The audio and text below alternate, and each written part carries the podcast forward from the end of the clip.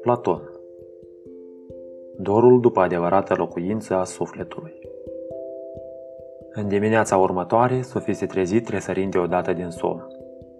Ceasul arăta de-abia cinci, dar era atât de limpede la minte că se și ridică în capul oaselor în pat. De ce mai era îmbrăcată cu rochia? Apoi însă își reaminti deodată totul. Sofie se urcă pe un taburet și căută în raftul cel mai de sus. Da, acolo era o casetă video, deci nu fusese un vis. Oricum, nu pe de întregul. Dar nici pe Socrate și Platon nu-i văzuse cu adevărat. Ei, nu mai voia să se gândească acum la toate astea. Poate că mama ei avea dreptate și ea nu era în dispoziția ei obișnuită. Oricum, nu mai putea dormi. Poate că ar fi fost mai bine să se ducă la peșteră să vadă dacă mesagerul, câinele acela, nu mai adusese vreo scrisoare? Sofie se furișă pe scară în jos, își încălță pantofii de gimnastică și ieși în grădină. În grădină totul era minunat de limpede și liniștit. Păsările ciripeau atât de energic încât Sofia aproape că i veni să izbucnească într-un hohot de râs. Roa dimineții strălucea pe firele de iarbă asemenea unor picături de cristal. De nou își spuse că lumea era o minune mai presus de puterea de cuprindere a oamenilor. Și gardul viu de mărăcini era puțin umed. Sofie nu găsi nicio altă scrisoare a filozofului, dar se opri totuși să șteargă o rădăcină mai groasă și se așeze. Își aduse aminte că Platon de pe caseta video îi dăduse niște teme pentru acasă. Întâi trebuia să se gândească la felul în care un brătar sau un cufetar ar fi putut coace 50 de chifle toate la fel. Sofie își spunea că trebuie să se gândească bine, căci la prima vedere tema aceasta îi se părea scornită de un nebun de binelea. Când mama ei făcea, ceea ce nu se întâmplă prea des, câte o tavă cu prăjiturile cu stafide, niciuna dintre bucățelele acelea mărunte nu erau exact la fel cu celelalte. Ea nu era brutăreasă cu pregătirea profesională și putea să greșească uneori. Dar nici chiflele și fursecurile pe care le cumpărau de la prăvălie nu erau toate la fel. Fiecare dintre ele era doar modelată de degetele cofetarului. Deodată se deschise un surâs șeret pe fața Sofiei. Își aduse aminte cum odată ea și tatăl ei merseră împreună în oraș, în vreme ce mama rămăsese acasă să facă prăjiturile pentru Crăciun. Când se întoarseră acasă, întreaga masă din bucătărie era acoperită cu omuleți de aluat, așteptând să le vină rândul să fie puși la cop.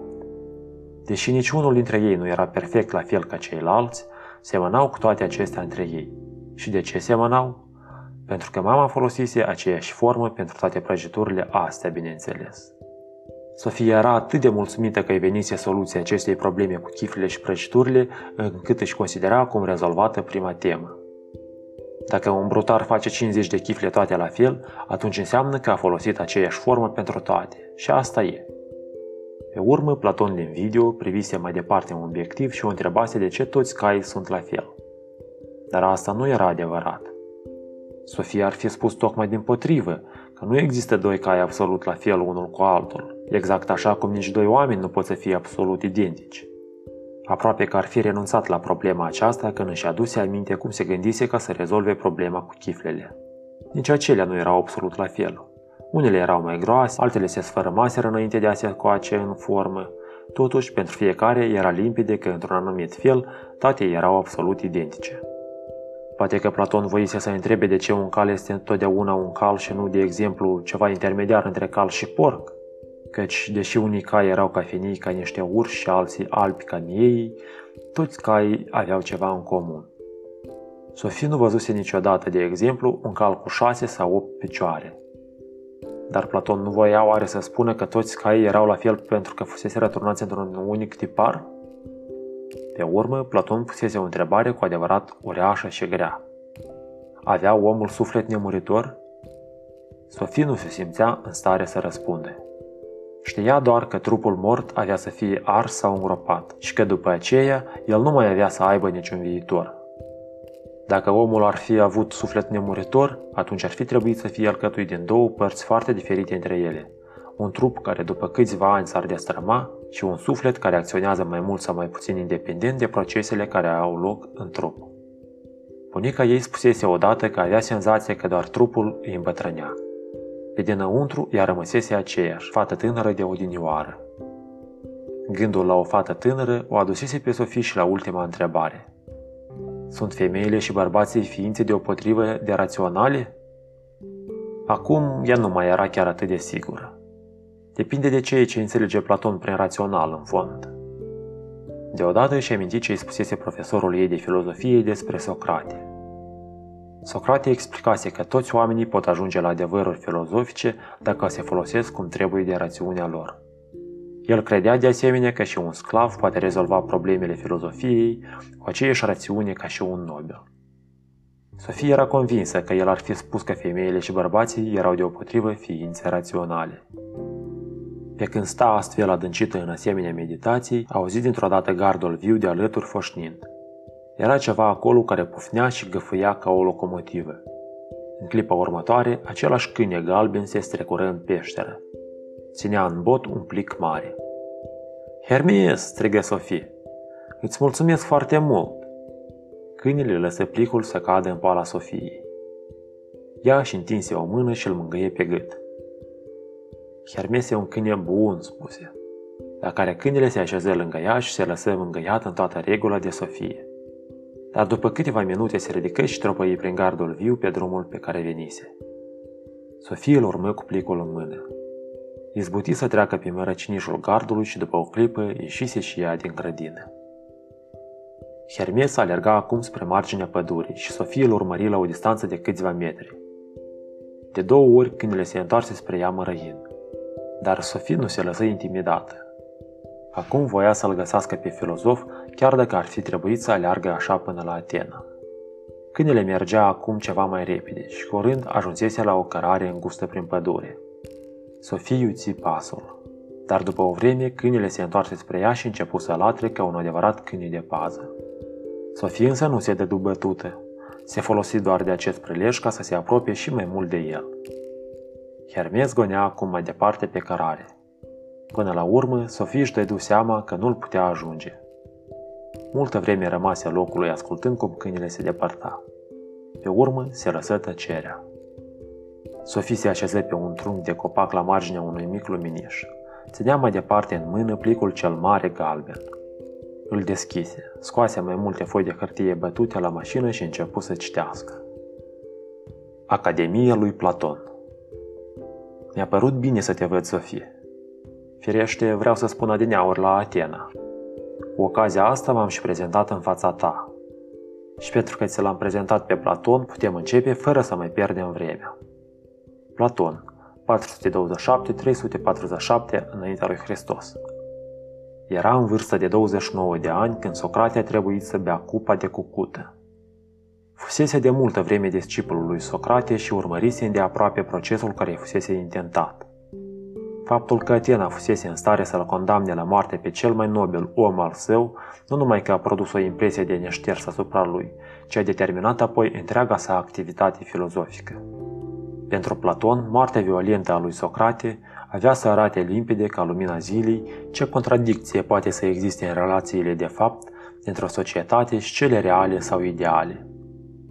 Prima acțiune a lui Platon în calitate de filozof propriu-zis a fost să facă publică cuvântarea de apărare a lui Socrate. Prin asta, Platon relatează ce a spus Socrate în fața Marelui Tribunal. Știi de sigur că Socrate însuși nu a scris nimic – Mulți presocratici au scris opere filozofice, însă materialele lor scrise nu au fost în cea mai mare parte păstrate pentru posteritate. În cel privește pe Platon, credem că toate operele sale principale au fost conservate. În afară de discursul de apărare al lui Socrate, el a mai făcut o culegere de scrisori și numai puțin de 35 de dialoguri. Faptul că aceste scrieri s-au păstrat se explică nu în ultimul rând prin împrejurarea că Platon și-a deschis la Atena propria sa școală de filozofie, și anume într-o dombravă care purta numele eroului legendar grec Academos. Din cauza aceasta, școala de filozofie a lui Platon s-a numit Academia. De atunci, în întreaga lume s-au deschis multe mii de academii. Vorbim și acum despre academicieni și despre disciplinele academice. În Academia Platonică se predau filozofia, matematica și gimnastica. Deși poate că a preda o disciplină de învățământ nu e cuvântul cel mai potrivit. În Academia Platonică cel mai important lucru era discuția, conversația vie. Din cauza asta nu e o întâmplare faptul că dialogul a constituit forma în care Platon și-a transcris propria filozofie. adevărul veșnic, frumosul veșnic și binele veșnic.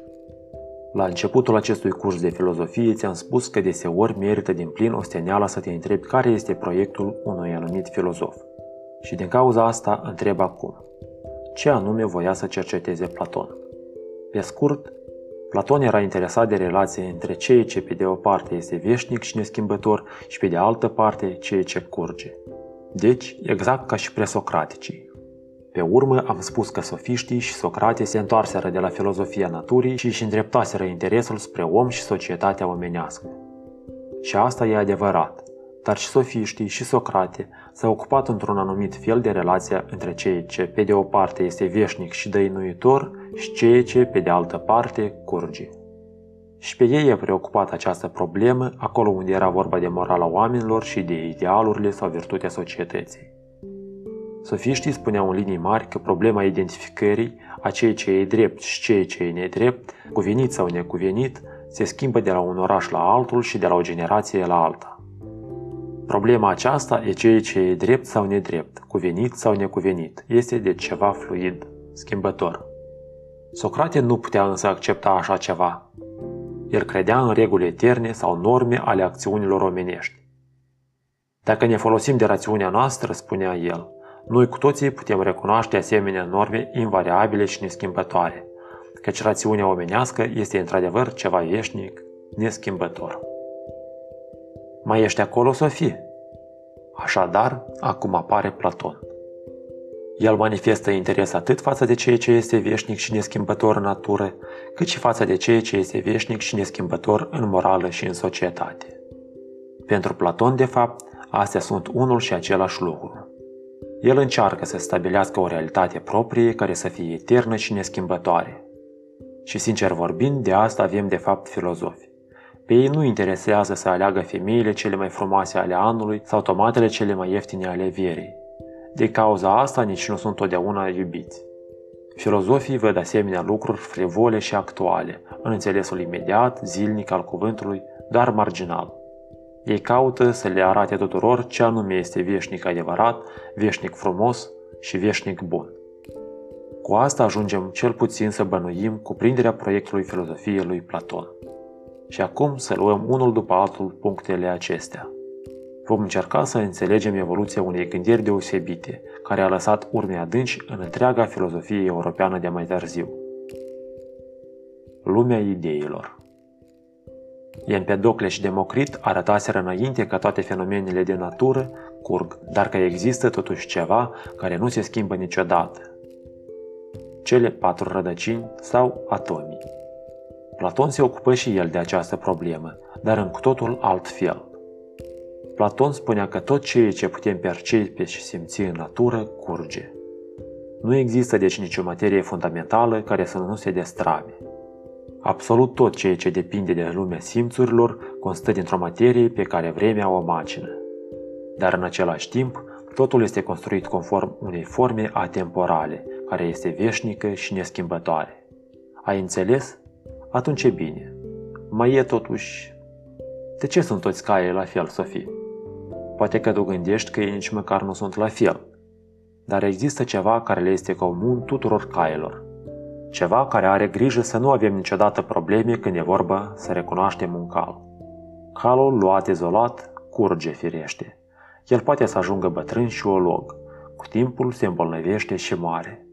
Însă forma calului propriu-zisă este veșnică și neschimbătoare. Pentru Platon, acest lucru etern și neschimbător nu este o materie originară de natură fizică. Eternul și invariabilul sunt modele spirituale sau abstracte după care sunt alcătuite toate fenomenele. Precizez. Presocraticii furnizaseră o explicație foarte utilă pentru schimbările care au loc în natură, fără să trebuiască să presupună că ceva se schimbă cu adevărat. În mezul acestui circuit al naturii există o părticică minusculă, dănuitoare și veșnică, și aceasta nu intră niciodată în destrămare, spuneau ei. Foarte bine, Sofie. Eu spun foarte bine dar ei nu aveau și o explicație acceptabilă pentru modul cum aceste particele, cele mai mici cu putință, care odinioară au fost elemente constitutive ale unui cal, ajung 4 sau 500 de ani mai târziu să creeze dintr-o dată cu totul un alt cal. sau poate chiar un elefant sau un crocodil. Platon vrea să spună că atomii lui Democrit nu vor fi niciodată un crocofan sau un eledil. Și tocmai asta i-a pus în mișcare meditațiile lui filozofice. Dacă înțelegi de pe acum ce vreau eu să spun, atunci poți să realiniatul următor. Precizez totuși ca să fim mai siguri. Ai o pungă cu piese Lego și îți faci un cal cu ele. Pe urmă risipești petrcelele și le bagi la loc în pungă. Nu te poți aștepta să ai iarăși un cal nou dacă te mulțumești pur și simplu să scoturi punga cu petricele. Cum ar putea petricelele sau cuburile astea, ele singure de la sine, să facă un alt cal? Nu, tu trebuie să le așezi ca să combini iarăși calul, Sofie. Și dacă o faci, asta îți e cu putință pentru că tu ai o imagine despre felul cum arată calul. Calul acesta din piese Lego a fost combinat deci după un model care rămâne neschimbat de la un cal la altul. Problema cu cele 50 de chifle sau brioșe toate la fel a dezlegat-o? Să ne imaginăm acum că tu cazi din cosmos pe pământ și n-ai mai fi văzut niciodată până atunci o brutărie sau o cofetărie. Deci te nimerești într-o brutărie care te-a atras prin mereasma ei și vezi acolo 50 de omuleți exact la fel pe o tavă. Presupun că ai să te scarpini o clipă în cap și ai să te întrebi cum se face că toți pot să fie așa, la fel.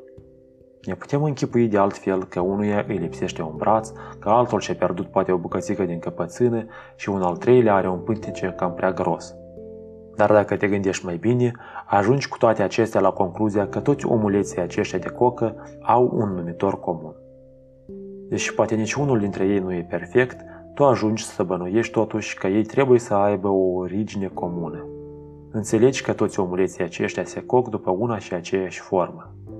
Și mai e ceva, Sofie, mai e ceva. Te cuprinde deodată dorința să vezi forma aceasta, căci e limpede că forma trebuie să fie cu totul desăvârșită și într-un anumit fel mult mai frumoasă decât toate copiile acestea fragile. Și dacă tu ai dezlegat singură tema aceasta, atunci înseamnă că ai rezolvat o problemă filozofică în exact același fel în care a făcut-o Platon. Ca și cei mai mulți filozofi, într-un anumit sens, el a căzut din cer sau din cosmos. S-a lăsat să alunece pe un fir subțire în plana iepurea lui. El s-a întrebat, minunându-se, cum de pot fi atât de asemănătoare toate fenomenele de natură și a ajuns la concluzia că, mai presus sau dincolo de tot ceea ce vedem în jur, se află un număr limitat de forme. Aceste forme Platon le-a numit idei. În spatele tuturor cailor, porcilor și oamenilor există idei de cai, idei de porc și idei de om.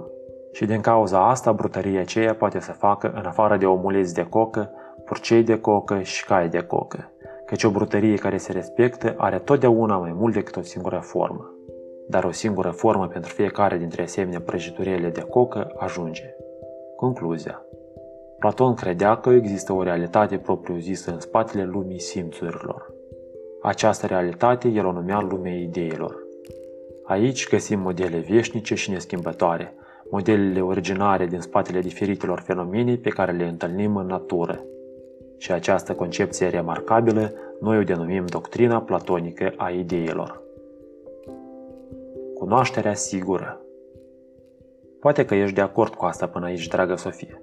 Dar poate te întrebi, adică Platon chiar asta a vrut să spună la modul serios? Adică el chiar credea că există asemenea fenomene într-o cu totul altă realitate decât cea a simțurilor? Cu siguranță că el nu a vrut să spună așa ceva la modul literal întreaga sa viață, dar în unele dintre dialogurile sale s-a gândit oricum la asta. Vom încerca să urmărim argumentările sale. Un filozof, cum am mai spus, încearcă să stabilească ce anume este etern și niciodată schimbător. De exemplu, nu ar avea sens să se scrie un tratat filozofic despre existența unui anumit balon de săpun, primul rând, el nici n-ar putea fi examinat cum se cuvine înainte de a se sparge brusc. În al doilea rând, ar fi probabil greu de vândut un asemenea text științific, adică filozofic, despre un obiect pe care nimeni nu l-a văzut și care a existat doar câteva secunde. Platon socotea că tot ceea ce vedem în natură în jurul nostru, de fapt tot ceea ce putem atinge și pipăi, poate fi comparat cu un asemenea balon de săpun căci nimic din ceea ce există în lumea simțurilor nu are durată. Și ție îți este limpede firește că toți oamenii și animalele vor intra în destrămare mai devreme sau mai târziu și vor muri. Chiar și un bloc de marmură se sfărâmă și se va risipi în cele din urmă în pulbere. Acropole însă și este acum o grămadă de ruine, Sofie. Scandalos, dacă mă întreb pe mine, dar așa este. Platon pornește de la aserțiunea că noi nu putem ajunge la o cunoaștere sigură în legătură cu ceva care se schimbă tot timpul. Despre tot ceea ce aparține lumii simțurilor și deci tot ceea ce putem atinge și pipăi, nu putem avea decât păreri nesigure. Știință sigură putem avea doar despre ceea ce recunoaștem cu ajutorul rațiunii. Dar am să-ți explic mai bine, Sofie. O figură din aceasta izolată, un omuleț de cocă, poate când îl frămânzi din aluat, când îl potrivești și îl coci să se deformeze și să se strice în asemenea fel încât să nu mai poți spune ce înfățișa la început. Dar după ce am văzut 20-30 de asemenea omuleți, care și ei pot fi mai mult sau mai puțin perfecți, pot să știu cu o mai mare siguranță cum arată forma după care sunt făcuți. Pot deduce asta chiar dacă n-am văzut niciodată forma lor. Nici măcar nu e sigur că ar fi mai bine să fi văzut cu ochii mei forma aceasta. Căci nu ne putem bizui totdeauna pe simțurile noastre. Puterea văzului poate varia de la un om la altul. Din potrivă, ne putem baza pe ceea ce ne spune rațiunea, căci rațiunea este aceeași la toți oamenii. Când tu stai la oaltă cu alți 30 de elevi într-o sală de clasă și profesorul întreabă care este culoarea cea mai frumoasă a curcubeului, atunci sigur e că va primi multe răspunsuri diferite. Dar dacă întreabă cât fac 3 ori 8, întreaga clasă va răspunde indicând același rezultat. Aici decide adică rațiunea. Iar rațiunea este într-un anumit sens exact contrariul părerii și simțirii. Putem spune că rațiunea este veșnică și universală, tocmai pentru că ea exprimă numai date veșnice și universale. De altfel, Platon a manifestat totdeauna mult interes în ce privește matematica, și asta pentru că obiectele de care se ocupă matematica sunt neschimbătoare. De aceea putem avea o cunoaștere sigură a lor. Dar acum avem nevoie de un exemplu. Închipuiți că ai să găsești într-o pădure un con de brad rotund. Tu găsești că acest con este rotund, sferic, dar jorul susține că e puțin cam tortit pe o parte. Și atunci vă certați. Dar nu puteți fi sigure de ceea ce voi vedeți cu ochii. Din potrivă, veți ști cu deplină certitudine că suma unghiurilor cuprinse într-un cerc reprezintă 360 de grade. Și atunci vorbiți de un cerc ideal care nu există în natură, dar pe care, în schimb, îl vedeți foarte limpede cu ochiul vostru lăuntric. Spuneți același lucru despre forma de prăjituri ascunse undeva și nu despre figurina omulețului de cocă aflat din întâmplare pe masa de la bucătărie. Scurt rezumat. Despre ceea ce percepem sau pipăim nu putem avea decât păreri nesigure. Dar despre ceea ce recunoaștem cu rațiunea putem avea o cunoaștere sigură. Suma unghiurilor într-un triunghi va fi de apururi 180 de grade, Ideea că toți caii stau pe patru picioare va fi mai departe valabilă, chiar dacă toți caii din lumea simțurilor vor ajunge vreodată șchiopi. Un suflet nemuritor Am văzut că Platon considera că realitatea se împarte în două. O parte este lumea simțurilor, despre care nu putem avea decât o cunoaștere aproximativă sau nedesăvârșită atunci când ne folosim cele cinci simțuri aproximative și nedesăvârșite. Despre tot ce există în lumea simțurilor e valabilă constatarea că totul curge și că în consecință nu are dăinuire. Nimic nu este în lumea simțurilor. Există doar multe lucruri care se nasc și pierd. Cealaltă parte este lumea ideilor, despre care putem dobândi o știință sigură dacă ne folosim de rațiunea noastră.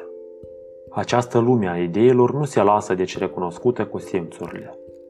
În schimb, ideile sau formele sunt veșnice și neschimbătoare. În concepția lui Platon și omul este o ființă împărțită în două. Avem un trup care curge. El este indisolubil legat de lumea simțurilor și are aceeași soartă ca toate celelalte de aici, de exemplu un balon de săpun. Toate simțurile noastre sunt legate de trup și în consecință nu sunt demne de încredere. Dar avem de asemenea un suflet nemuritor, și acesta este locuința rațiunii. Tocmai pentru că sufletul nu este material, el poate arunca o privire în lumea ideilor. Acum aproape că am spus totul, dar mai este ceva, Sofie. Spun, mai este ceva. Platon afirmă mai departe că sufletul a existat înainte de a fi coborât în trupul nostru. Odinioară, sufletul se afla în lumea ideilor. Era acolo la oaltă cu formele de prăjituri sus în dulap. Dar îndată ce sufletul s-a trezit într-un trup omenesc, a și uitat de ideile desăvârșite. Și atunci se întâmplă ceva, da, atunci începe un proces cu adevărat minunat. Când omul trăiește experiența formelor în natură, în suflet se trezește treptat o amintire vagă. Omul vede un cal, poate chiar un cal imperfect, da, un cal de cocă, o prăjitură. Asta ajunge pentru ca în suflet să se trezească o amintire a calului desăvârșit, pe care sufletul l-a văzut odată în lumea ideilor. Și cu asta se deșteaptă în suflet un dor după adevărata locuință a sufletului. Platon a numit dorul acesta Eros și asta înseamnă iubire. Sufletul simte deci un dor de iubire după propria lui origine. Și din acel moment el trăiește experiența trupului și a tuturor celor supuse simțurilor ca fiind nedesăvârșită și neesențială. Pe aripile iubirii, sufletul ar vrea să zboare acasă în lumea ideilor, ar vrea să fie eliberat din temnița trupului. Acum trebuie să subliniez imediat că Platon descrie aici o evoluție de viață ideală, căci nici pe departe toți oamenii nu își lasă frâu liber sufletului lor ca să pornească în călătoria îndărât spre lumea ideilor. Cei mai mulți se agață de imaginile oglindite ale ideilor în lumea simțurilor. Ei văd un cal și încă un cal, dar nu văd acel lucru față de care toți caii sunt doar o imitație nereușită dau buzna în bucătărie și se îndoapă cu prăjiturile de acolo, fără să se întrebe de unde au venit ele. Platon descrie drumul filozofilor. Îi putem citi filozofia ca pe o descriere a activității unui filozof. Când vezi o umbră, Sofie, te gândești că ceva anume trebuie să fie aruncat umbra aceasta. Vezi umbra unui animal. Poate că e un cal, te gândești tu, dar nu poți fi foarte sigură. Atunci te întorci și vezi animalul real, care firește este nesfârșit mai frumos și mai precis în contururi decât umbra nedeslușită a calului. Din cauza asta consideră Platon toate fenomenele din natură ca simple umbre ale formelor sau ideilor veșnice. Dar cei mai mulți oameni se mulțumesc cu viața lor printre umbre. Nu se gândesc anume că este ceva care să fie aruncat umbrele acestea, ei cred că umbrele sunt tot ceea ce există și de aceea trăiesc experiența umbrelor ca nefiind umbre, de aceea uită de nemurirea sufletelor. Drumul afară din întunericul peșterii Platon povestește o parabolă care ilustrează tocmai această reflexie despre lume. O numim parabola peșterii. Am să-ți povestesc cu cuvintele mele. Închipuiți niște oameni care locuiesc într-o peștere subpământeană. Ei întorc spatele intrării în peșteră și sunt legați de gât și de picioare și de aceea nu pot vedea altceva decât peretele din față. În spatele lor se ridică un zid înalt de piatră și dincolo de acest zid trec încolo și încoace diferiți oameni ale căror figuri sunt proiectate peste marginea peretelui. Cum în spatele acestor figuri arde un foc, ele aruncă pe zidul peșterii niște umbre tremurătoare. Singurul lucru pe care îl pot vedea oamenii din peșteră este acest teatru al umbrelor. Ei stau aici de la nașterea lor și cred așadar că umbrele acestea sunt singurul lucru care există. Închipuiți acum că unul dintre locuitorii acestei peșteri se eliberează din captivitate. Întâi el se întreabă de unde vin toate umbrele astea pe peretele peșterii. În cele din urmă se dezleagă de legăturile care îl țineau acolo. Ce crezi tu că se întâmplă când el se întoarce spre siluetele acelea ținute peste peretele din spatele peșterii? Firește, în primul rând va fi orbit de lumina puternică de acolo. Simpla vedere a acestor figuri cu contururi atât de precise îl orbește. Până atunci el văzuse doar răsfrângerea umbrelor lor. Dacă ar putea să se cațăre peste peretele acela, să treacă pe lângă focul de acolo și să se tărască afară din peșteră, atunci ar fi orbit în și mai mare măsură. Dar după ce se va freca la ochi, va vedea și cât de frumos este totul. Va vedea pentru prima dată culori și contururi limpezi. Va vedea animale și flori adevărate, ale căror imitații nereușite erau figurile văzute de el în peșteră.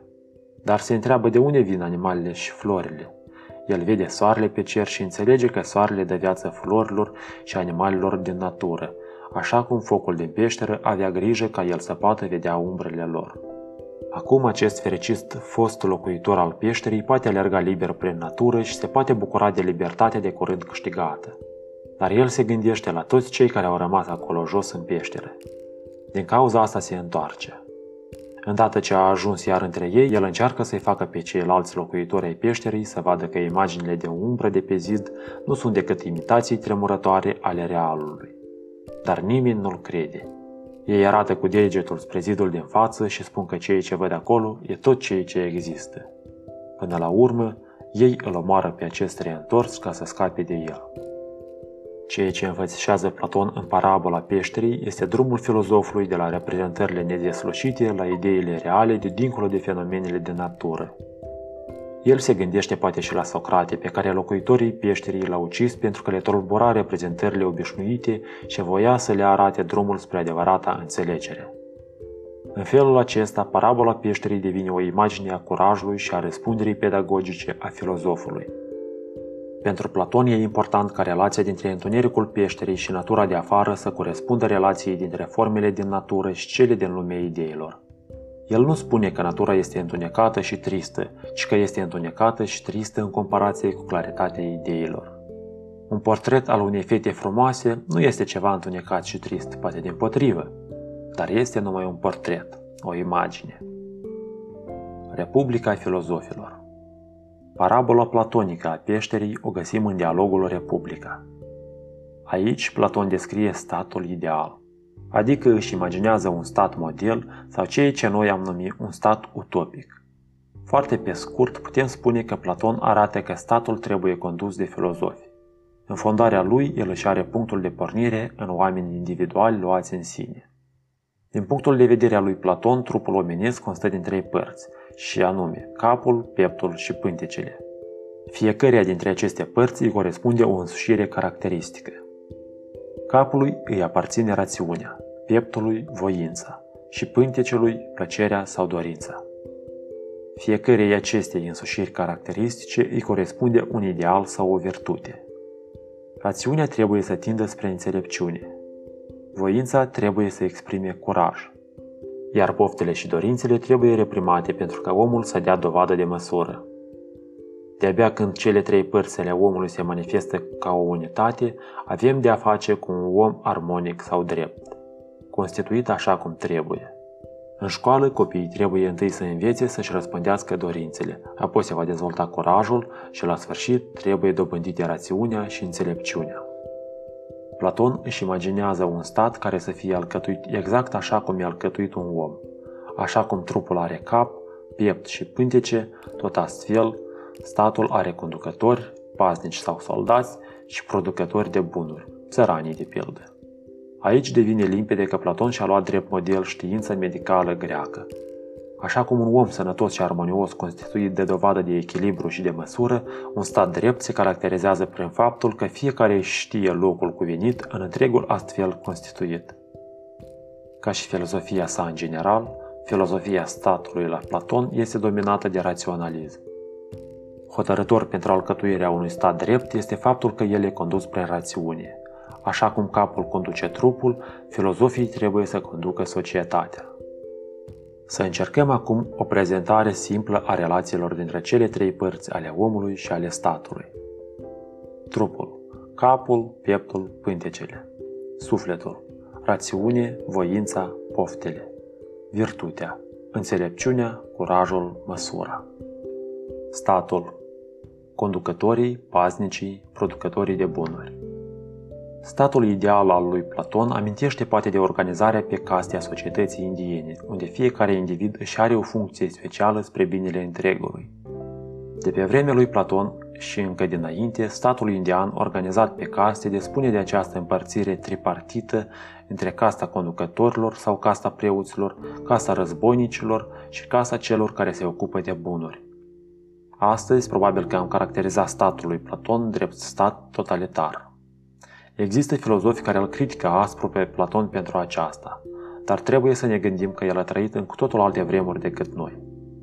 Să nu uităm că el era de părere că femeile pot conduce un stat la fel de bine ca și bărbații. Și întrucât conducătorii trebuie să conducă întemeiindu-se pe rațiune, Platon credea că femeile sunt dotate cu aceeași rațiune ca și bărbații. Dacă au acces la școală și dacă sunt eliberate de grija copiilor și de treburile casei. Tot Platon considera că în ce privește pe conducătorii statului și paznicii, ei trebuiau să renunțe la familie și la proprietatea privată. Educarea copiilor o considera prea importantă ca să poată fi lăsată în mâinile persoanelor individuale.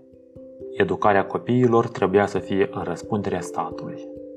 Platon a fost primul filozof care s-a pronunțat pentru credințe publice de copii și școli pe durata întregii zile. După ce Platon a trăit câteva mari dezamăgiri politice, el a scris dialogul Legile.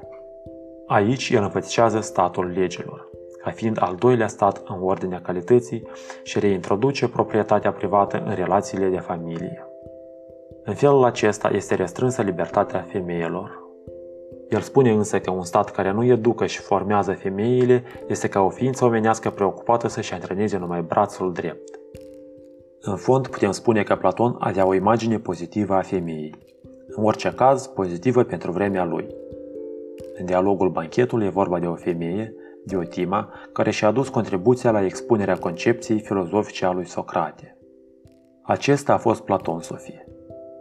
De mai bine de 2000 de ani, oamenii discută și critică neobișnuita sa doctrină a ideilor. Primul dintre aceștia a fost propriul său discipol de la Academie. El se numea Aristotel, cel de-al treilea mare filozof din Atena. Mai mult nu-ți spun astăzi. Câtă vreme Sofie rămăsese așezată pe acel trunchi de copac citind, soarele se ridicase sus peste colina împădurită despre răsărit. Discul soarelui se înălța peste marginea colinii exact atunci când Sofie citea despre Socrate, care se cățăra ieșind din peștere și își strângea ochii în lumina orbitoare de afară. Ea însăși avea aproape senzația că iese dintr-o grotă subpământeană. Sofie se părea că vedea natura într-un cu totul alt fel după ce citise despre Platon. Avea senzația că înainte fusese oarbă în fața culorilor. Văzuse poate niște umbre, dar nu ideile limpezi. Nu era foarte sigură că Platon ar fi avut dreptate în tot ceea ce spusese cu privire la un model etern. Dar găsea că era frumos gândul care susținea că tot ce e viu e doar o copie a formei veșnice din lumea ideilor. În sfârșit, era adevărat că toate florile și arborii, ființele omenești și animalele erau nedesăvârșite. Tot ceea ce vedea acum în jur era atât de frumos și de plin de viață, încât Sofiei venea să se frece la ochi. Dar nimic din ceea ce vedea aici nu avea dăinuire. Și totuși, peste 100 de ani, aveau să existe aceleași flori și animale, și chiar dacă fiecare animal și fiecare floare avea să se stingă și să fie uitate, ceva tot avea să amintească felul în care ele toate se înfățișaseră aici. Deodată țâșni o veveriță pe o creangă de brad. Se roti de două ori în jurul ei înseși, apoi dispăru printre ramuri. Pe tine te-am mai văzut, gândi Sofie. Firește știa că probabil nu văzuse aceeași veveriță. Văzuse ca să se exprime astfel aceeași formă a ei. De ce să nu aibă atunci dreptate Platon când spunea că ea văzuse odinioară în lumea ideilor veverița veșnică și asta cu mult înainte ca sufletul ei să se fi stabilit într-un trup? Putea oare să fie adevărat că ea mai trăise odată? Existase sufletul ei înainte ca ea să fi primit un trup pe care acum trebuia să-l ducă împreună cu ea pretutindeni? Putea să fie adevărat că avea în ea însă și un mic motoc de aur, un juvaier pe care timpul nu îl micșora? Da, un suflet, care trăia mai departe și când trupul de acum avea să îmbătrânească și să moară?